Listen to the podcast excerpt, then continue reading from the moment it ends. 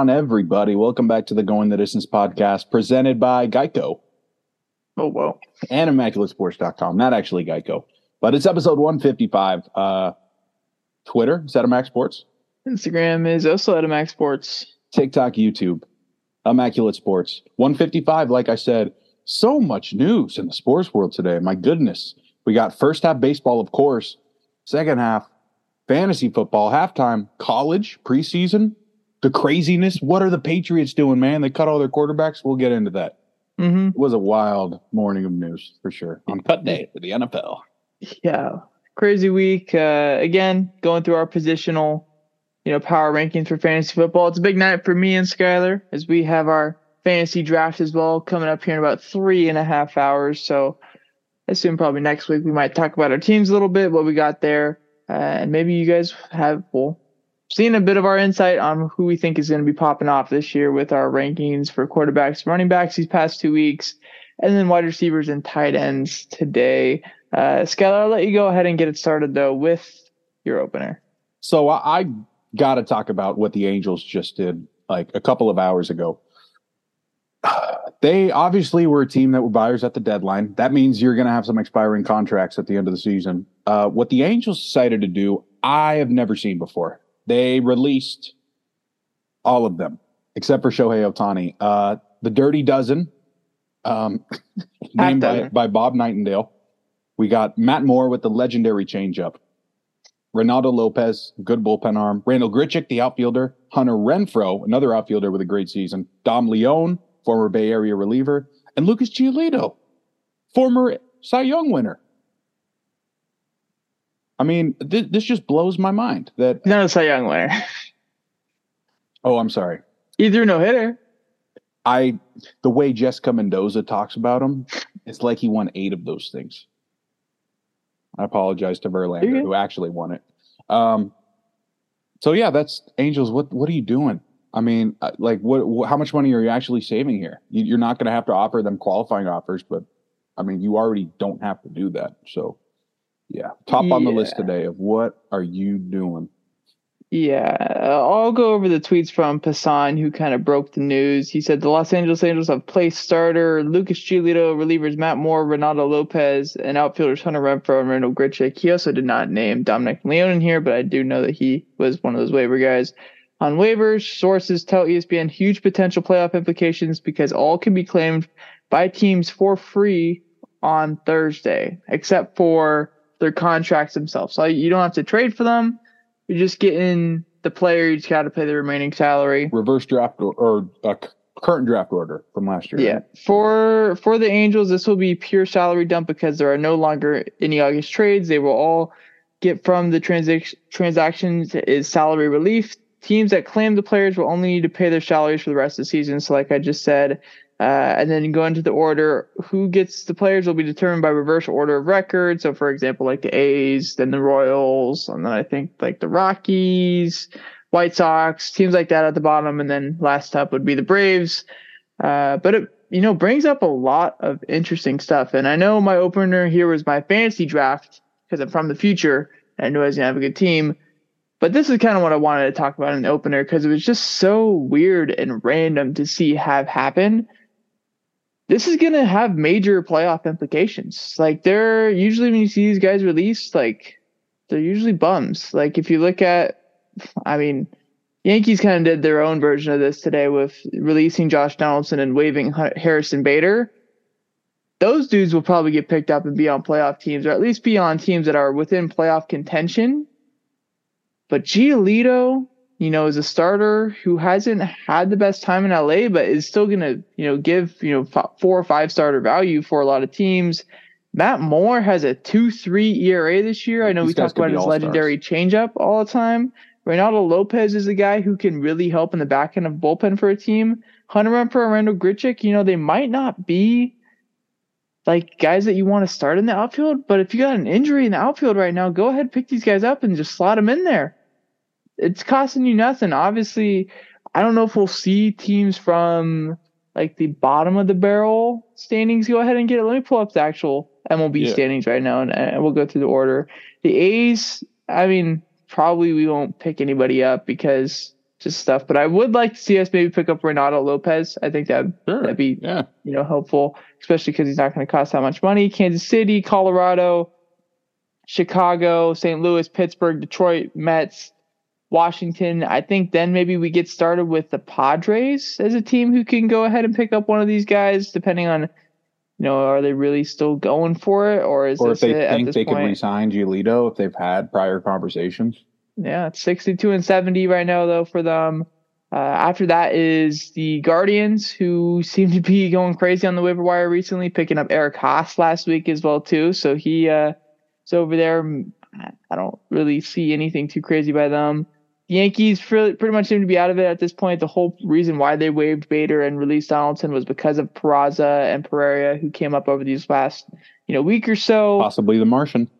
From there, we look up at Miami, Cincinnati, San Francisco, who are all viable options for a lot of these guys.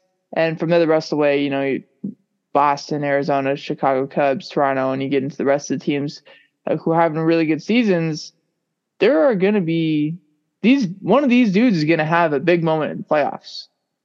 It's bound to happen. And just to see the Angels do this, you know, six weeks or whatever after going for it all is hilarious because they just didn't, you know, trade for these guys for nothing. Like they gave up a lot in their farm system, and to see them just, you know, wave the white flag so quick and see their mistake is crazy. And Yeah. you know, blame it on Shohei or whatever for you know getting hurt, even though it's really not his fault. It's hilarious to see the Angels doing this, and uh, they're going to be set back a long ways because this team is garbage. It's going to be garbage. They have no farm system unless Zach Neto and Zach Schanuel or Nolan Schanuel, geez, uh, turn into absolute demons. It's not happening for them for a long, long time. Probably not. All right, little Angels rant there. That was a little fun to talk about, though. Uh, let's move into our where's your head at with our player, pitcher, rookie of the week, as we do every single week. Skyler, I'll let you go ahead and get started with the rookie of the week. All right. This one was a no brainer for me. Bay Area legend, once again, Kyle Harrison. Oh, man. With the home debut for the San Francisco Giants, six and a third shutout, 11 Ks against the Phillies. He looks really good. Yeah, yeah. His his first start uh, against the Phillies last week was okay. I think he went three and a third. Gave up a homer to Bryce Harper in the f- first inning, so kind of like a welcome to the MLB type thing. But the start against the Reds last night was absolutely amazing. The six and a third. That's what I'm referring hits. to. Yeah, it, it's all good. I knew you were, you were referring to. Uh, two walks, no runs, of course, 11 strikeouts, struck out Elly De La Cruz a couple of times. And to think about, I, I mean, I'm not going to be a guy that like mooches off his, his success, but it's crazy to think about if somebody that I played travel ball with when we were young and had faced and gotten hits off of when we were little kids is now striking out guys who are considered some of the best players in the MLB is absolutely crazy to think of. Uh, so to see him doing that is really, really cool. Still looks the same kid, and I mean he he had an absolute crazy night last night, and to see that happen was really, really cool. Pitcher of the week though, Skyler. Did you stick with Harrison? Or you go with somebody else? I did, and I'm going to go with Merrill Kelly. It's been such a bad year, but he took a one hitter into the seventh with 20, 12 Ks the other night, and uh, you know uh, has kind of gotten them back in position to make a run. We'll talk more about Arizona, but uh, it probably doesn't happen if Merrill Kelly keeps his seven ERA or whatever he was rocking. Yeah, like a sub three, Skyler. Merrill Kelly, Yeah, Merrill Kelly has a sub Merrill three, Kelly dog. from Arizona. Yes, Merrill Kelly has like a two Okay. nine ERA, dog.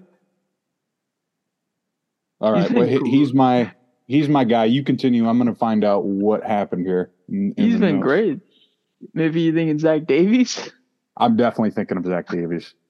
Merrill Kelly's been great. Uh, I went with Luis Severino as my pitcher of the week. He has been terrible this year with like nearly an eight ERA.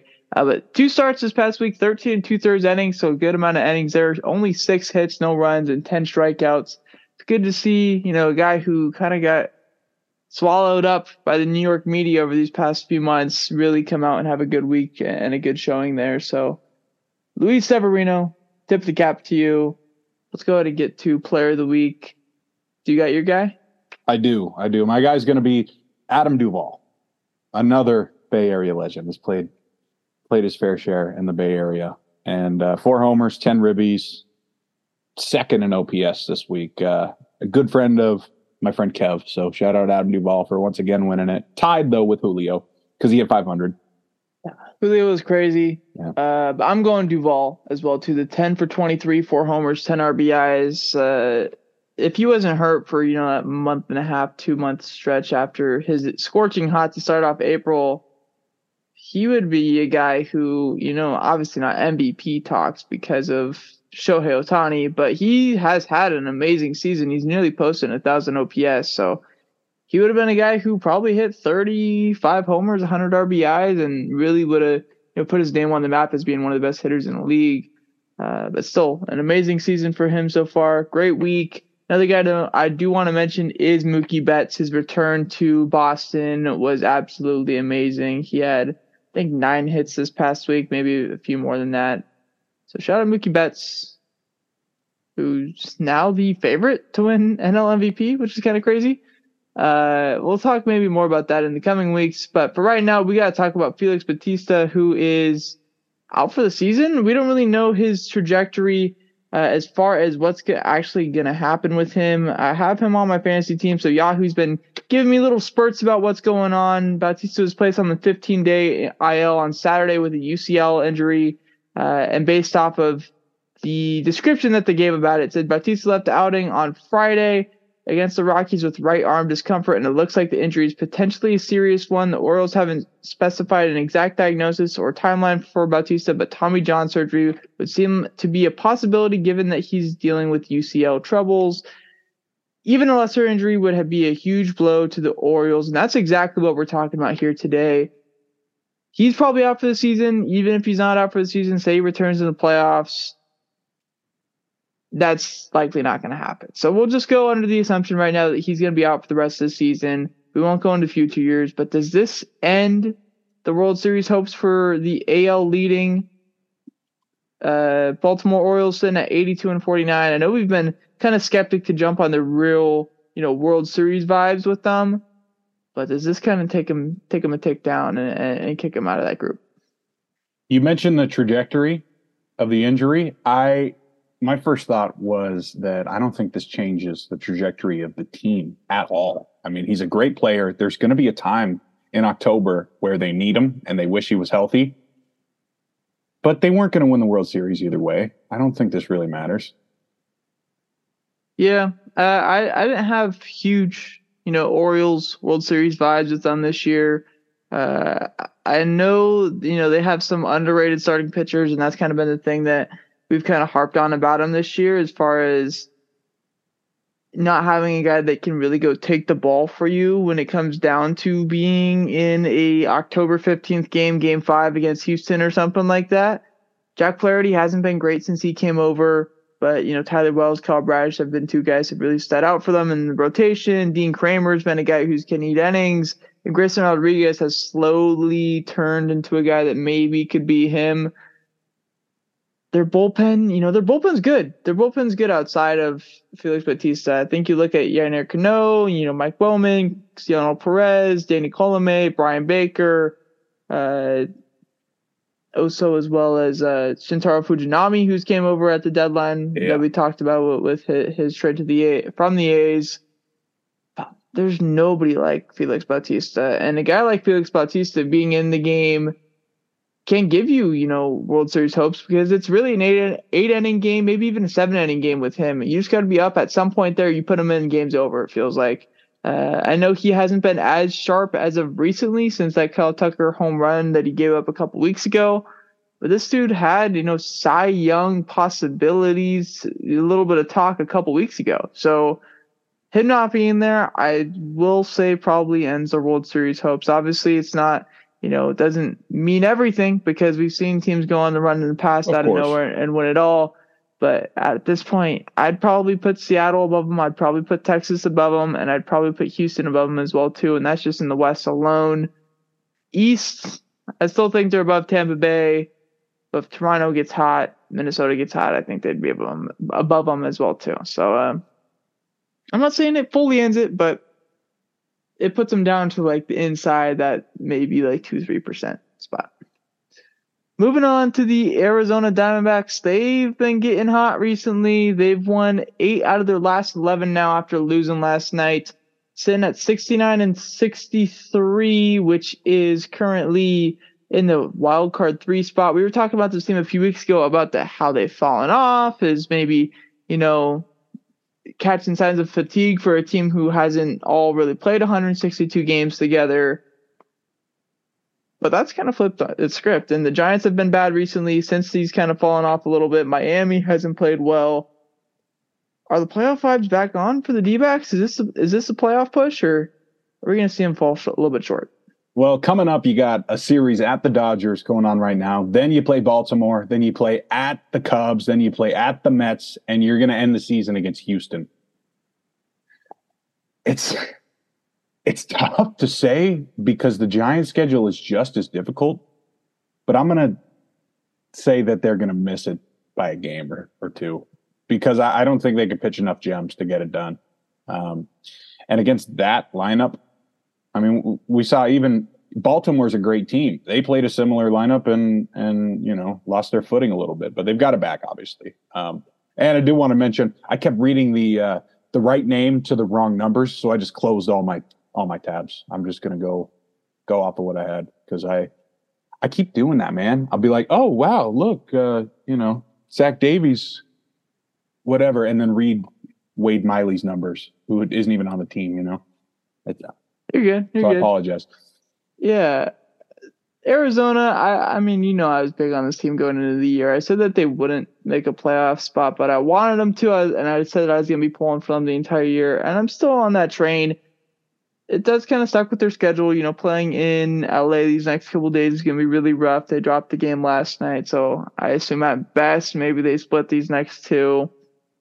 Baltimore, they do have three against Colorado, which is big. They have six, seven more games against the Cubs, so they haven't even played the Cubs yet this year. With the Cubs being the team above them in the wild card standings, that is going to have a shit ton of impact yeah. on who ends up getting in there. Four in New York to play the Mets. It's a little interesting, and they have they have a weird fucking trip, man.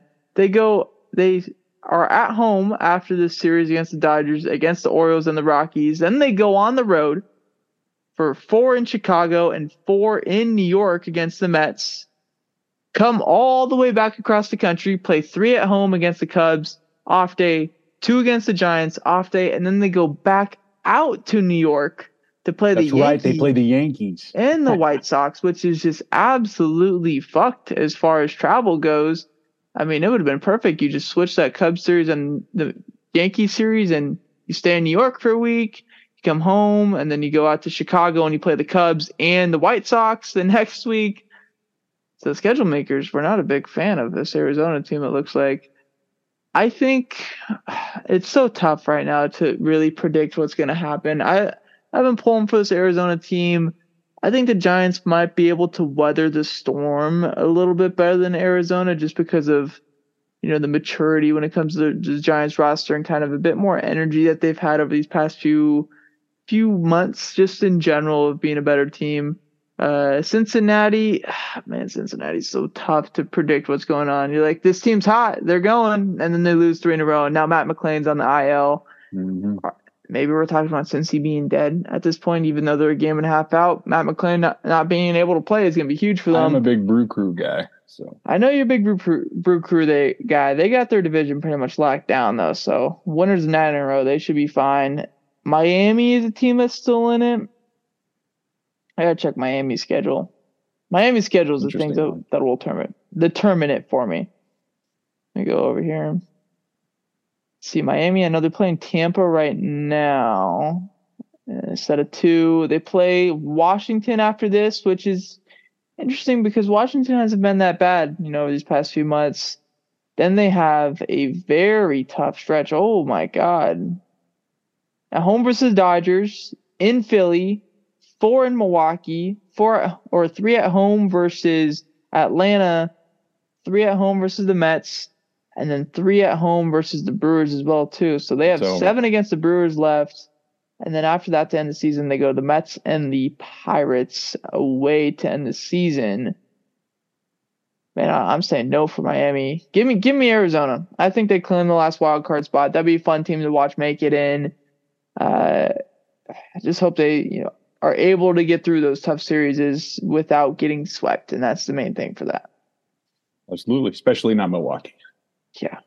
Uh, last spot that we are going to talk about before halftime is going to be a prospect thing that we saw on Twitter yesterday from MLB Pipeline.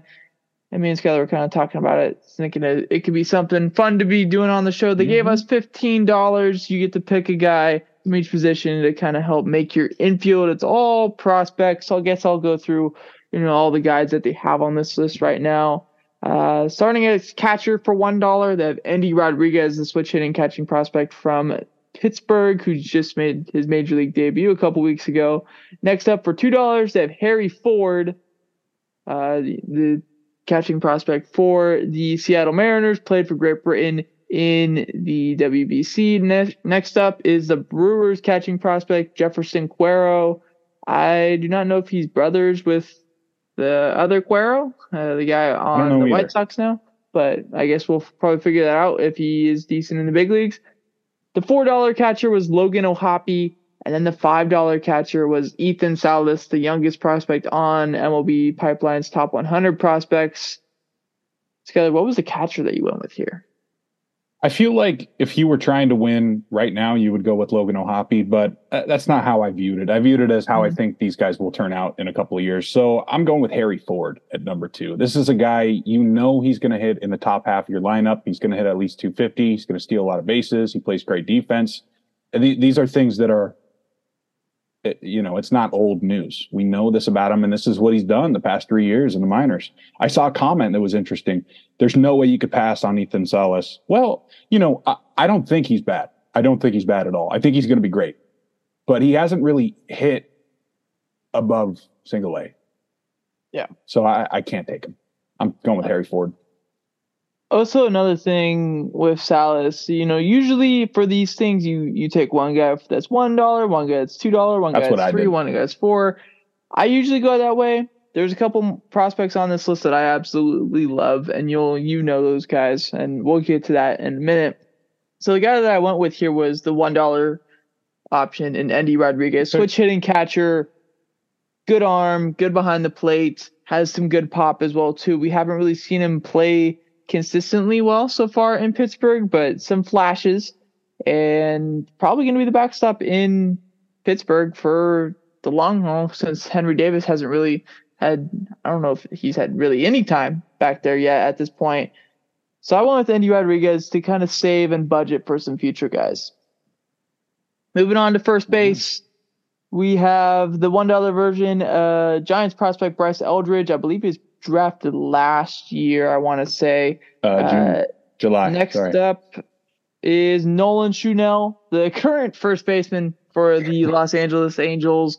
Got drafted six weeks ago and it's already in the big leagues. Next up is like Xavier Isaac, who's a new addition to the top 30 or top 100 prospects in the MLB after Zach Gelof graduated. I think that was the guy who shifted down into into his spot. So he's a three dollar option here. He's drafted last year, I want to say as well too. Uh, big hitting first baseman prospect for the Rays.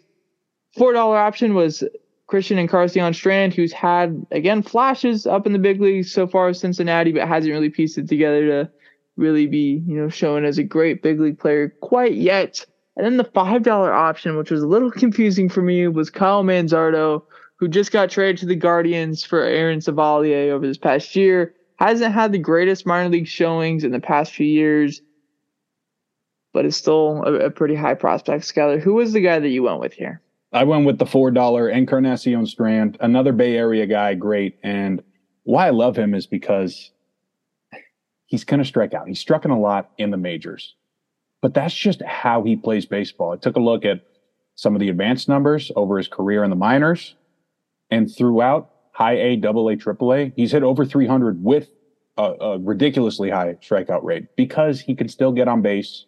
He still walks. He's still got a over league average, OPS plus. He's going to hit for a lot of power. Yeah. I, I I'm a huge fan of CES. I just thought he was a little bit too expensive on here for my liking. So I went with Nolan a guy who's already had a bit of success in the big leagues. I think he's hitting like 340 right now for the Angels in his first like 10 to 15 games of the big leagues. I don't think we see a ton a ton of power from him at least in the first part of his career. I think he's kind of more of a contact focused guy right now. Uh, kind of gives off a bit of Hosmer vibes at the plate a little bit to me, but maybe that power develops a little bit later in his in his career. Give me Schanuel though for the budget of two dollars. Don't worry though, I'll, I'll get to the five dollar and four dollar guys later. Oh, yeah. Second baseman, starting off with the one dollar guy. Uh, James Triantos, who is a prospect with the Cubs. Next up is Connor Norby, who is a prospect for the Orioles. Next up, second baseman switch hitting Ronnie Mauricio, $3 guy with the Mets. Number four, uh, Jace Jung, which is Josh Jung's brother. He's currently the second baseman in the minor leagues for the Detroit Tigers. And then number five, first round pick last year, Termarr Johnson, uh, second baseman with the Pittsburgh Pirates. Together, who is the guy that you went with here? Termarr Johnson's great, but I couldn't afford it in this exercise. So we're going to go with the $3 Ronnie Mauricio, a guy who has had legit flashes of five tool ability in AAA. And, uh, you know, maybe if they didn't have so many expensive players up in the majors right now, he would have already gotten a shot because he has been hitting really well in AAA. So that's my guy. Kind of a safer pick here compared to the others.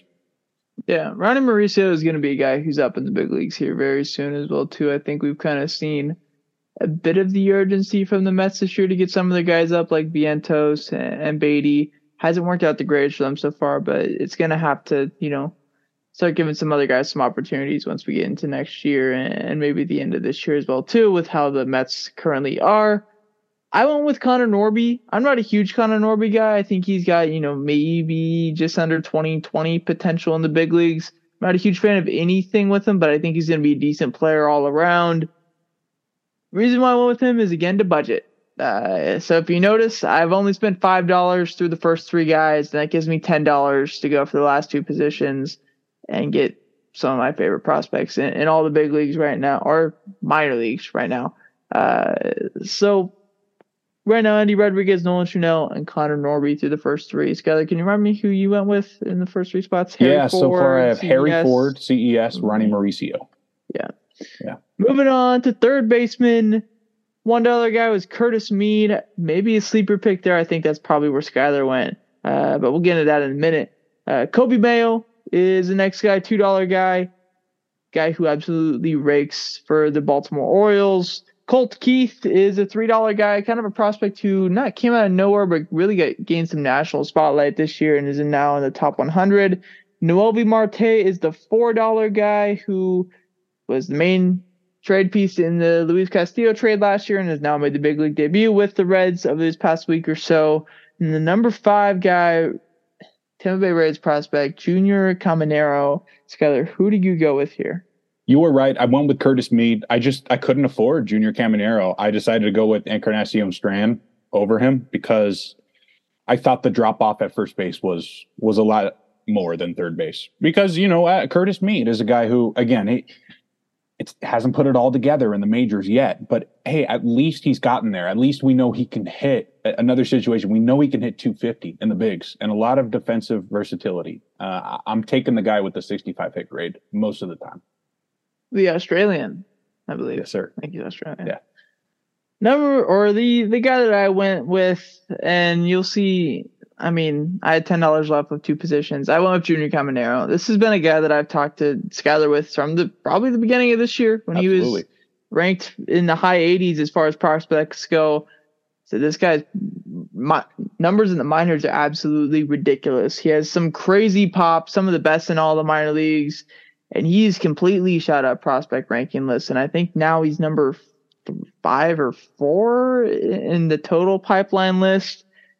Power again, one of the best out of anybody in the minor leagues right now. He's got the ability to hit for contact as well too. The defense is solid too. So but if you rake, man, just throw him in the middle lineup and we'll see how it goes from there. Junior Caminero is the guy that I went with. And now we're down to shortstops. Five very intriguing options here, but there's one that stands out from everybody else. Uh, starting off Wolf with the $1 guy, Colson Montgomery, first round pick a couple years ago for the Chicago White Sox. Next up, number two guy, Marcelo Mayer, who is the shortstop of uh, the future for the Boston Red Sox. After that, same guy, or drafted in the same draft, Jordan Lawlar, who is, I believe, prospect number 11, maybe around there, uh, in pipeline for the Arizona Diamondbacks. Next up, Jackson Merrill is the $4 guy who has shot up prospect boards over this past year or so as well, too. And then the number one prospect in all baseball, the super prospect, Jackson Holliday, is the $5 guy.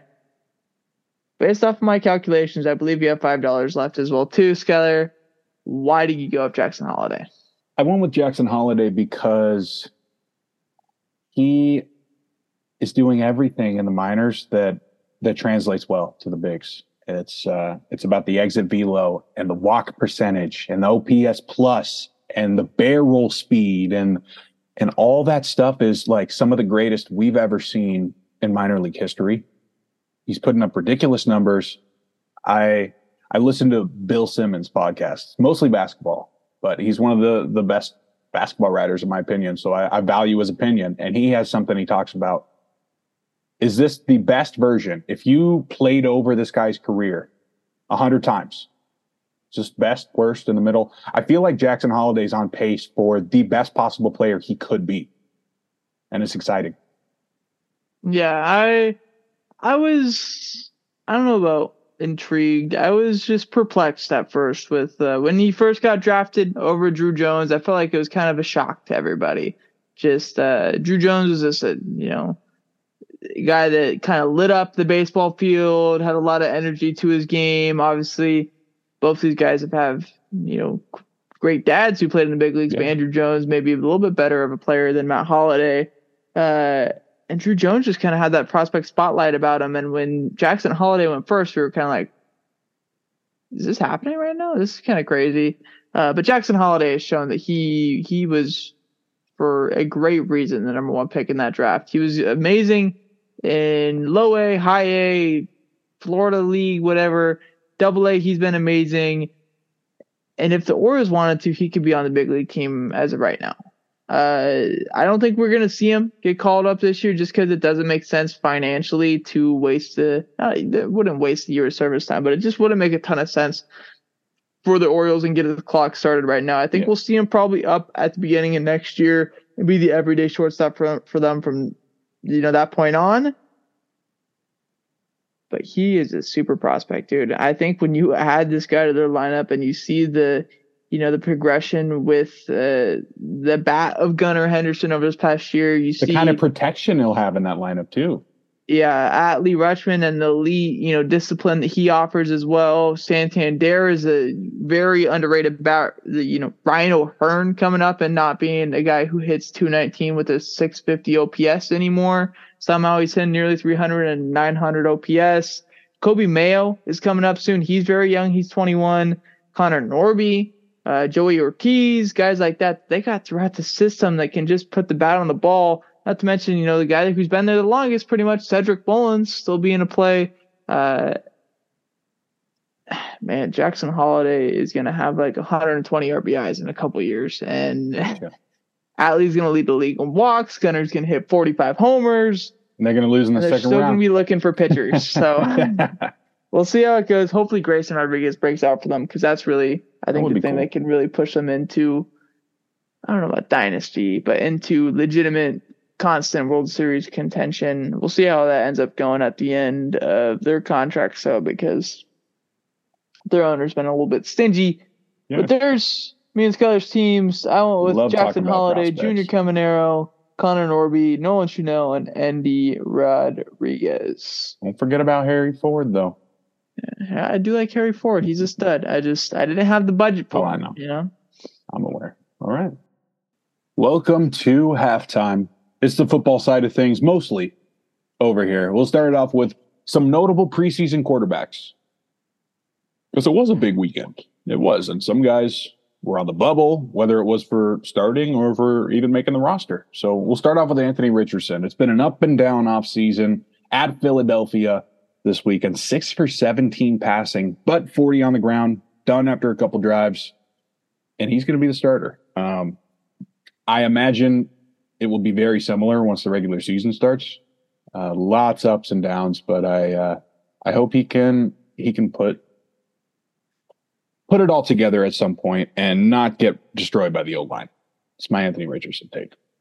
And uh, next guy moving on, Teddy Bridgewater. He's not rocking the uh, the fifties anymore. He got a real quarterback number, and he went mm-hmm. 13 for 22, 178 yards and a touchdown. He's going to be Detroit's backup. That's uh, it's just a cool story because we know Bridgewater can play. When you look at you know um, all time stats for the past decade, he's qualified for everything. He's like third, the third most accurate passer of the last 10 years. Uh, so it's it's good to keep an eye on him. Another guy kind of on the bubble, Malik Willis, Tennessee, finally scraped together a preseason win against New England, 15 for 20, 211 passing yards with two touchdowns, but two picks. It was ugly. So I don't know if I'm comfortable using him in a regular season game, unfortunately. That's why you got Will Levis, though. San Francisco. Um, Sam Darnold played well versus the Chargers, and Trey Lance was traded to Dallas on Friday. Um, fourth round pick. It's unfortunate. I don't think we'll ever see him play in a meaningful game again, if we're being truthful with everybody here. Yeah. Uh, that gets hurt, and Cooper Rush also gets hurt. Cooper Rush goes back to Central Michigan, maybe. But yeah, interesting situation with the Niners. I don't want any part of of it, whether it has to do with betting, fantasy football. I don't care if Brock Purdy can hit his, his checkdowns, dude. Like, it still scares the crap out of me. And the last one here, we got PJ Walker. Uh, not a bad preseason with Chicago, but was cut Tyson Bagent, the rookie. I hadn't heard of until like three days ago. I like I know this guy. this well. You know, D two player from Shepherd University came in. No one knew who he was, like you said, but destroyed the combine. And now he won the second second spot here in, in Chicago, which is is just a great story. Uh, we're going to see him at some point this year, I'm sure. Uh, so I'll, I'll, be sure to to tune in.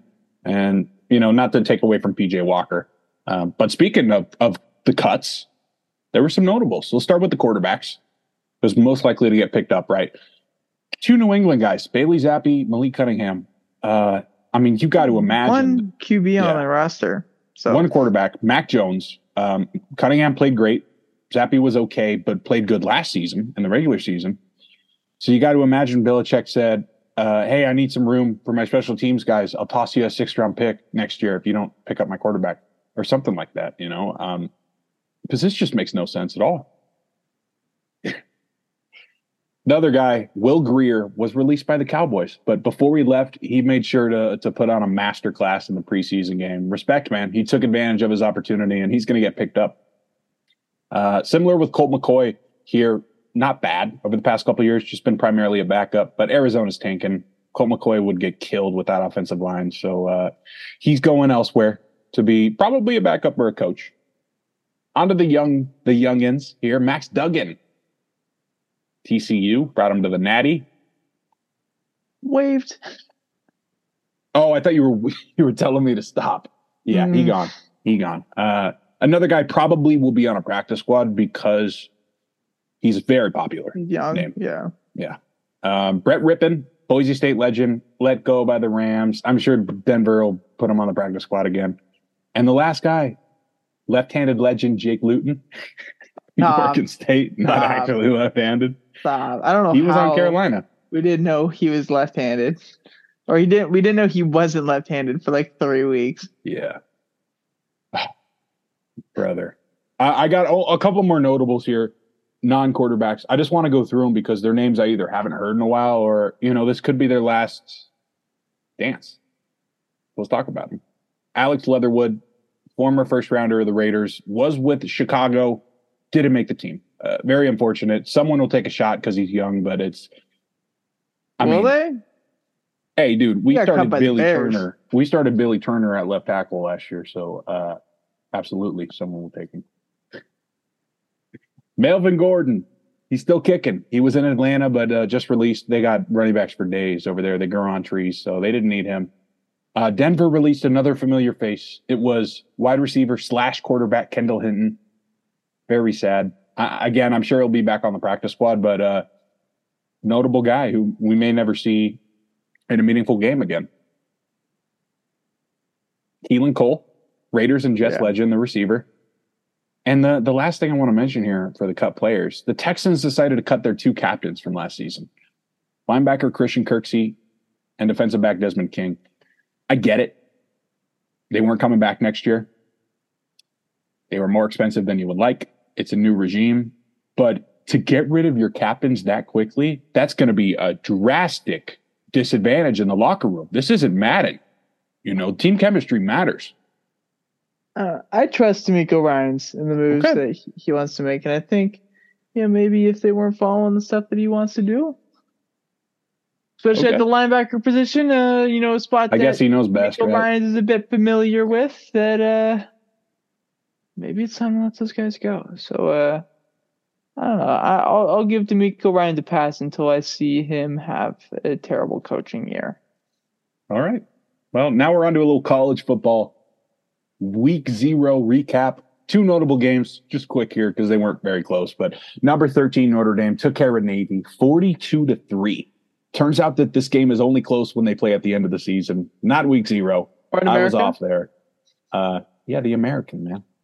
The American Conference, the greatest conference in New York. Okay. Anyways, new quarterback Sam Hartman. Great day, 250 passing yards, four touchdowns. They took him out immediately. Great performance. Um, the other game, though, number six USC over San Jose State, 56 to 28. But this was a seven point game at half. San Jose had two Bay Area legends, Kairee Robinson at running back, tight end Nico Mazzotti starting. So that was cool to watch. But other than that, it was all Caleb Williams, four touchdowns, made some crazy plays. This week, though, it's going to be a little bit better. Week one. Week one is uh, normally for the Power Five schools playing their out of conference cupcake games with a couple good rivalries. So let's kick it off with Florida at number 14, Utah. It's the last year for Cam Rising. Florida without Richardson, but they did bring in Graham Mertz from Wisconsin. Uh, I'll talk about this one a little bit more because my bet has to do with it. But um, Florida hasn't played on the West Coast in the regular season since the early 90s. I will leave it at that. The next game, the Boise State Broncos at number 10 Washington. Lots of history with these two schools. Uh, transfers, the same coaches, playing in the Holiday Bowl for like 10 straight years. Uh, Boise usually plays them tough, but this one's all about Michael Penix Jr. He's going to put up video game numbers, and you're going to want to check out at least a little bit of it. Uh, next game, we got Colorado at number 17 TCU. It's Deion and Shedeur's first year in the FBS. You got Travis Hunter, the two way star. He's actually going to do it too. Week one, he's going to be starting at receiver and corner, which is just awesome. TCU is going to be worse than last season. The loss of Max Duggan's pretty big, but they got Oklahoma transfer Chandler Morris. He's not bad. And the last game on Saturday, number 21 UNC against South Carolina, the Gamecocks. We got a neutral site here at the Panther Stadium. And it's Drake Maye, the potential number two pick in a shootout against the former number one prospect in America, Spencer Rattler, and an attempt to save his pro career. Started off right. That's going to be a sick game. And we got one more Sunday night special because there's no NFL this weekend. Mm-hmm. Number five LSU against number nine Florida State, a top 10 matchup to kick off the year. This one's uh, also going to be a neutral site. They're playing in Orlando. Florida State projecting upwards, future top picks, quarterback Jordan Travis, edge rusher Jared Verse returning for their senior years. But LSU is also on a mission following just short of the playoffs last year. Quarterback Jayden Daniels returns to a top defense. It's headlined by sophomore edge rusher Harold Perkins, expected to make a Will Anderson like jump this season. So I'm excited to see what's going on this weekend. The game should be much, much better than last week. That's what I got. Yeah, a lot of stuff there. One last thing before I guess uh, we get into this ball. Do you guys see what happened last night with Ronald Acuna and this people at the, this Rockies game? Seemed like there was a fan that came up to him at the end of an inning, ran out to the field and like tried to give him a hug or, or tackle him down or whatever. And Acuna's like, okay, what's going on here? He was kind of chill about it, but he was just like, like not really doing much and entertaining it. And then next thing you know, there's another fan that runs on him and like tries to hug him as well too. And there's two security guards that rush over immediately, or not even immediately. It took quite a bit, uh, and are like not even like really trying to get this these person like people off of Acuna. They're just like kind of standing there and like trying to be super lenient to them. Then another person comes in and tries to go and hug Acuna as well too. So the full Rockies, you know, security staff gets out there. All the Braves players are looking around and you know out there and trying to like help with the situation. Acuna like falls down like a cartoon falls down. Uh, just the whole situation really really weird.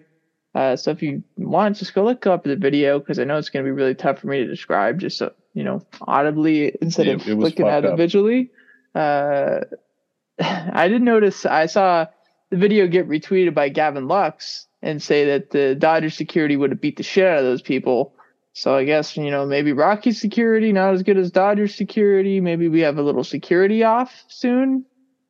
Interesting. Could see that going on. You know, the only way the Rockies get to October so security's having the playoffs versus the Dodgers, but um, shame on you, Rocky well, Security, for not doing a good job.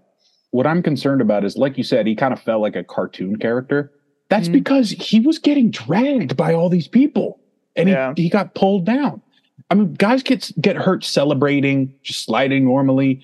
This could have been really bad, and it's fucked up. You can't touch them. If he, if Acuna put his hand up for a high five, sure, whatever, funny do not try to tackle the best player on that team right now, okay? That's about to go to the World Series, right? If everything goes right.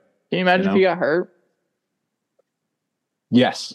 Jesus. Yes, I That'd can. be crazy. Yeah.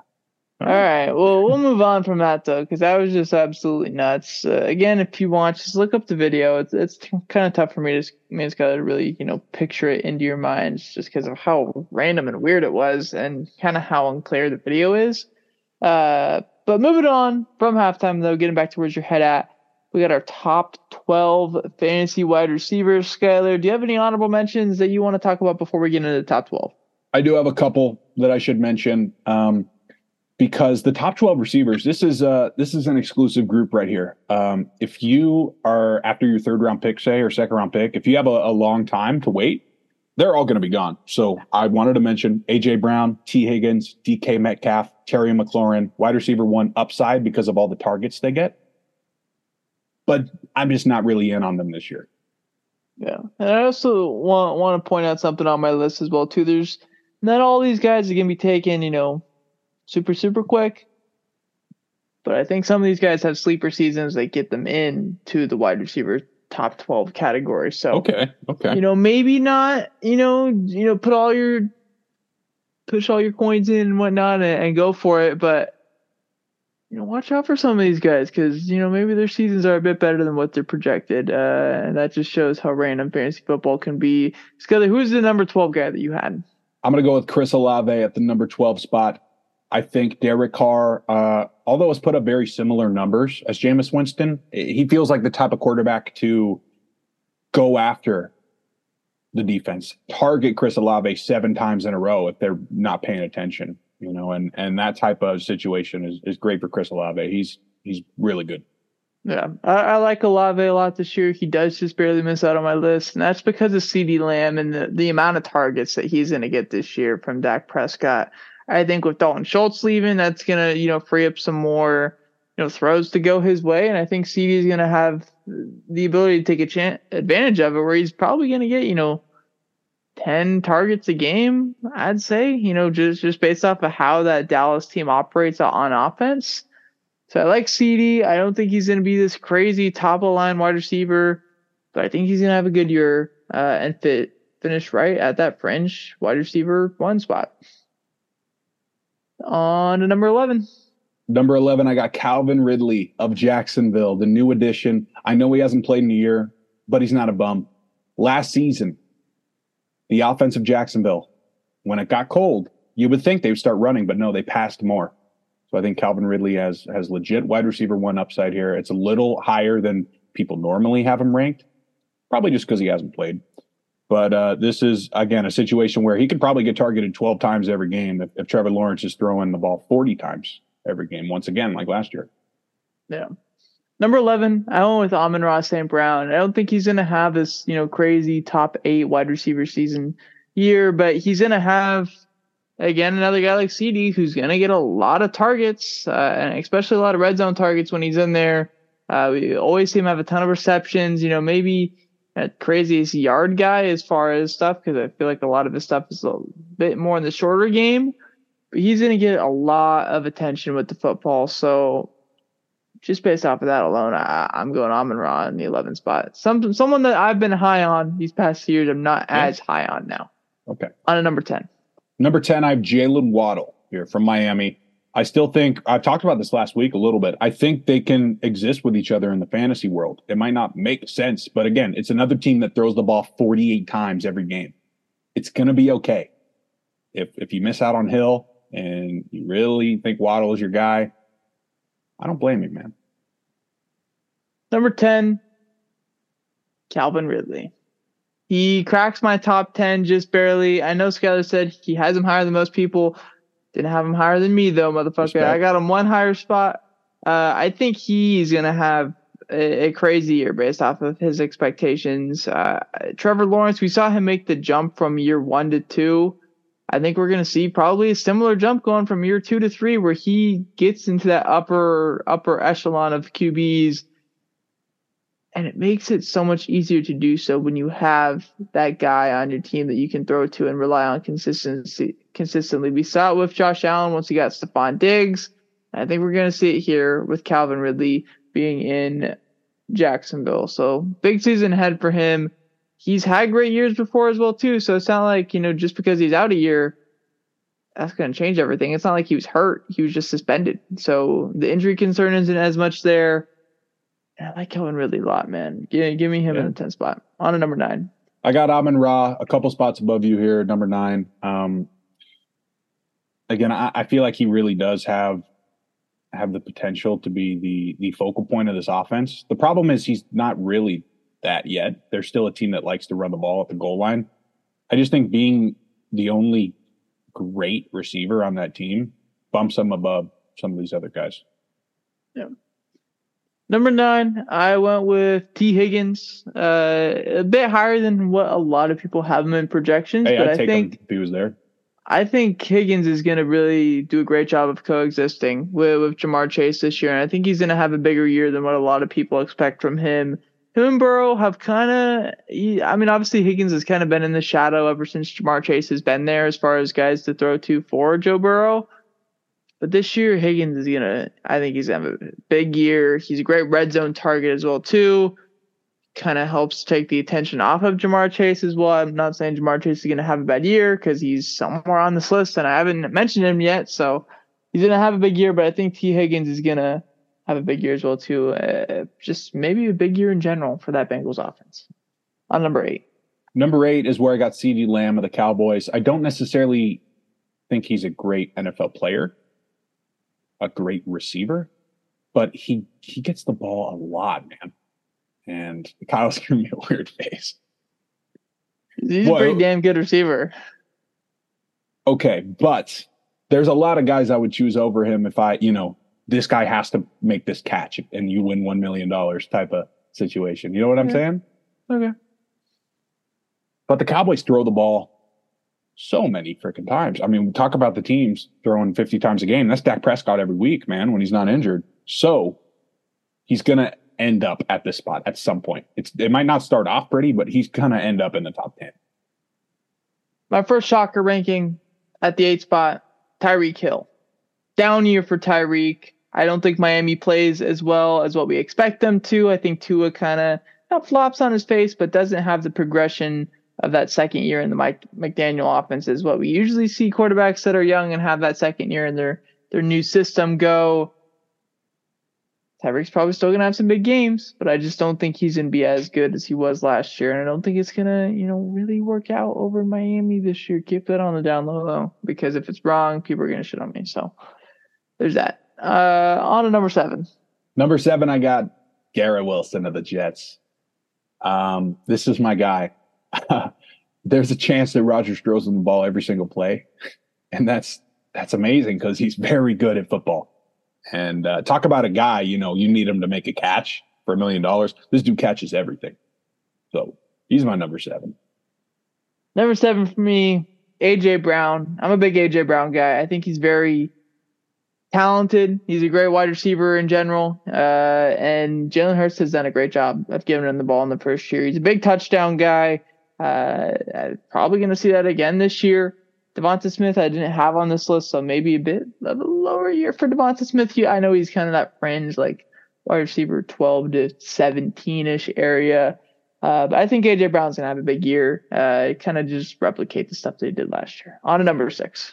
Number six, Davante Adams of the Raiders, man. Um, oh yeah, oh yeah. You like that one, Kyle? No. What no? the fuck? No. How many red zone targets do you guys have right now? He's going to score every single one of your touchdowns. Davante should be higher than fucking six. You think he's it's higher? Davante Adams. Oh, I see. It's Davante okay. Adams, dog. Stop the episode. Stop Six is a is a very reasonable spot. Yeah. Okay. All right. Well, well, let's see. Let's see who you got up there. yeah, you will see who I have right there. Do you want me to go? do you want to talk about why Davante's only going to be wide receiver six here? He's going to be wide receiver six because he scores lots of points not wide receiver two or one or, no, or three though? No, no, because he's not going to have 14 catches game. He's going to have seven. Wide receiver six, Garrett Wilson. Skylar, I can't believe yeah. that you put him so low on your list. That why one why spot behind you. I think he's going to have a whole bunch of touchdowns this year. Uh, maybe not, you know, the highest in yardage because I think there's a ton of other guys for A Rod to throw to, and of course the run game as well too. But when it gets down to being in the red zone, this guy's going to get a shit ton of targets. A Rod trusts him already. It's a good thing to see. Uh, but Davante over fucking Garrett Wilson 10 times out of 10. And I'm happy that you stayed at that way right now. Uh, on number five. Like I said, it's just about the points, man.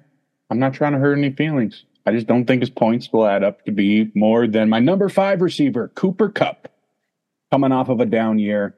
But Stafford's back. He's ready to roll. This is their entire offense. Once again, we're in a situation where, you know, the numbers might not be comparable to Jettis. But to Davante Adams, 100%. You take a guy with Davante Adams' type of production here. And uh, it's not a guy I'm looking to draft in the first round, but sometimes you got to do what you got to do and go with the value. Number five, Stefon Diggs. I think we're gonna get a very respectable season from Stefon Diggs. I don't think we're gonna see him go off. I don't think we're gonna see him have a bad year. I think we're just gonna see him kind of play around the spot that he's been the past few years, where he's been in that, you know, in between wide receiver two to wide receiver probably five spot over these past two to three years that he's been in Buffalo. Just think we're gonna get more of the same from him. Pretty safe pick, I would say fantasy. Uh, moving on to number four. Who do you have here? Yeah, Stefon Diggs at four. Uh, very well said. Um, just interesting with the division getting a little better. If that'll impact Tyreek and Stefon Diggs, but you know, in my mind, I, I don't really have anything changing much from those guys this season. Number four, uh, I had Ja'Marr Chase. A lot of people have him as their wide receiver too. I moved him down a little bit because I think Tee Higgins is going to have a great year. And so I think that's going to be a little bit, you know, there's there's yards that are going to go from Ja'Marr that go to Tee Higgins this year, I think. And I think Ja'Marr's obviously still going to have a great year. You know, wide receiver four is a very, you know, top of the league, you know, league winning type wide receiver. But he's not going to be wide receiver two. And I think there's a couple guys that are a bit better than him. On to number three. Still love Tyreek Hill. Uh, he's still going to be one of the best deep shot guys all year. And and again, like I said, Tua is going to throw the ball 40 times every game. They don't have running backs. So uh, I, am okay with taking them this high. Number three for me is going to be where, where, I don't know why I said that. Uh, where I went with it? Cooper Kupp. Oh. Uh, a guy who's going to get the ball a ton this year. I think when healthy, this guy is one of the most elite fantasy weapons that we've seen in a long, long time. Obviously, he had that triple crown year a couple years ago. He's not going to be off to that extent. And if there is somebody off to that extent, we're going to see it with Justin Jefferson. But Cooper Kupp is going to have games where he's still going to get targeted, you know, 12 to 15 times, probably come down with 10 of them and get 100 yards consistently and a touchdown. So that alone right there is what, 27 points, 26 points? He's going to do that a lot. Sure. Cooper Kupp, the number three wide receiver for me. Number two, Skyler. I do have Ja'Marr Chase still at number two, and that's because I think he's going to lead the league in touchdowns. Uh, that's a lot of points right there. Um, like you said, I I really think there's something with that Bengals offense, like we haven't seen it already, right? But just to another level. I feel like they're they're still kind of due. Yeah. Number two for me, uh, best wide receiver in football, the guy who led the league in touchdowns last year. That's Davante Adams. Uh, this dude is fucking ridiculous. Jimmy G is gonna be great at getting him the ball. Josh McDaniels, the one thing that he was really good at in year one was getting the ball to his guys, as in Josh Jacobs and Davante Adams when they needed to be. I think we're going to see less of the force to him uh, from what Carr did, more the spreading around, which allows Davante to kind of get you know more open because hopefully Renfrow and Jakobi Meyers are playing more. I think that's going to, in turn, also turn up Davante's numbers in the red zone because it's just going to be so many guys to guard. And when you have one on one coverage with him, it's fucking impossible to, to stop a guy like that. So Davante's going to have a ton of touchdowns. I think he probably leads the NFL in touchdowns this year as well, too. Yards, probably second or third, but he's also going to have probably 100 plus catches easily. So, yeah. Give me uh, How many of those are going to be with the Jets after week seven? Shut the fuck up. It's not fucking happening. Bryce Huff and a fourth for Davante. Oh yeah? Yeah. Yeah, not fucking Davante Adams, maybe Devontae Booker or some oh, shit like oh, that. That was a good one. A good one.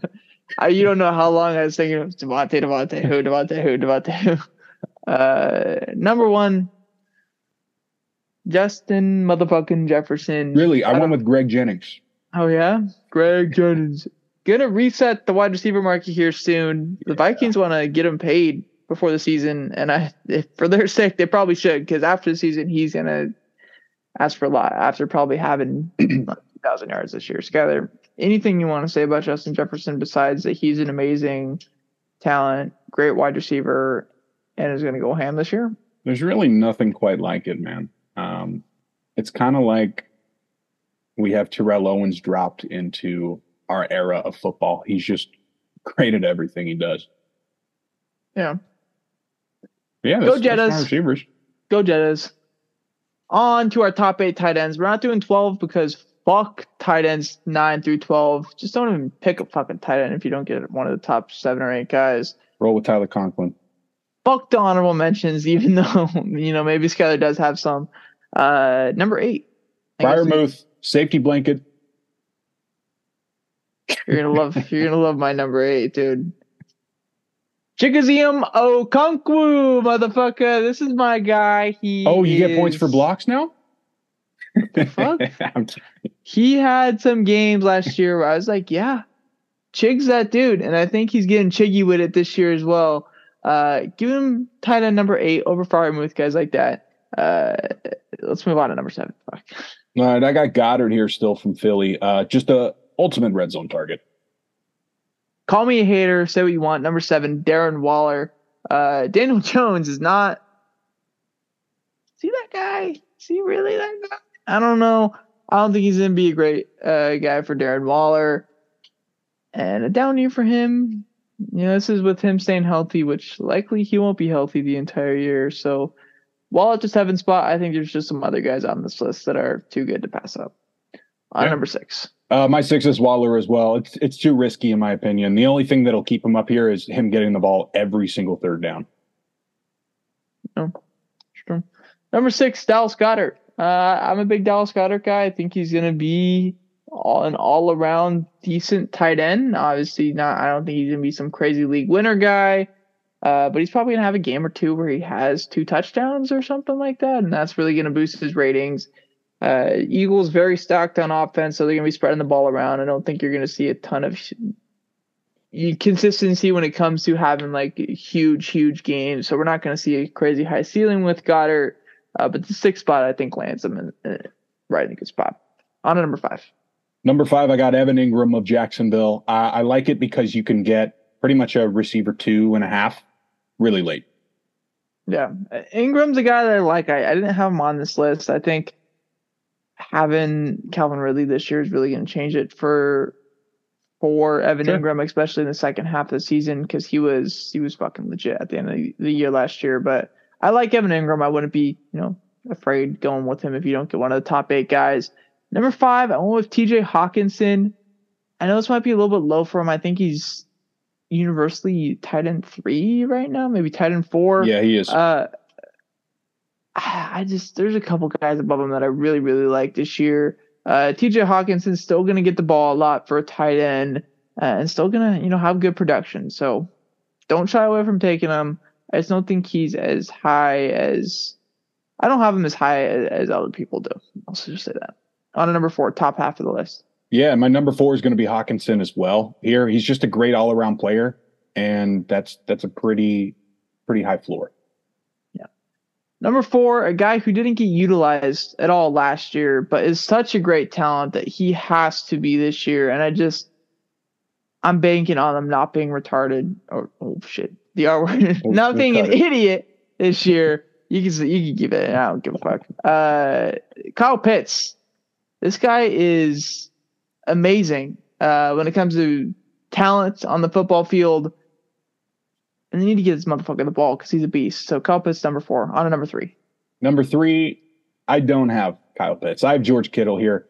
Uh, last season when Purdy came in, his targets went from like three to eight a game, and I'm going to ride with that, even though it's a small sample size.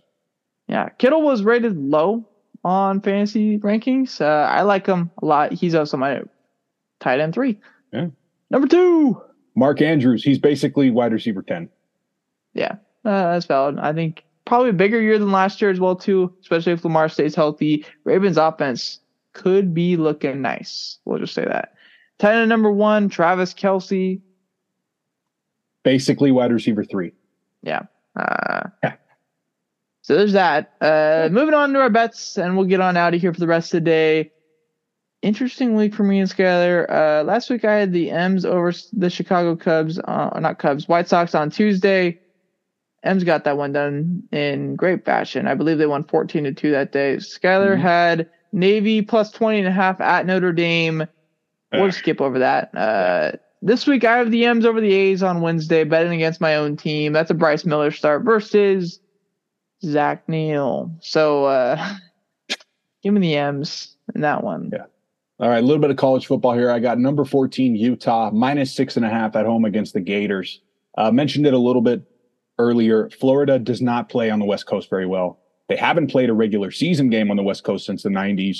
They're going to get their asses kicked, and it's going to be ugly. I like Utah.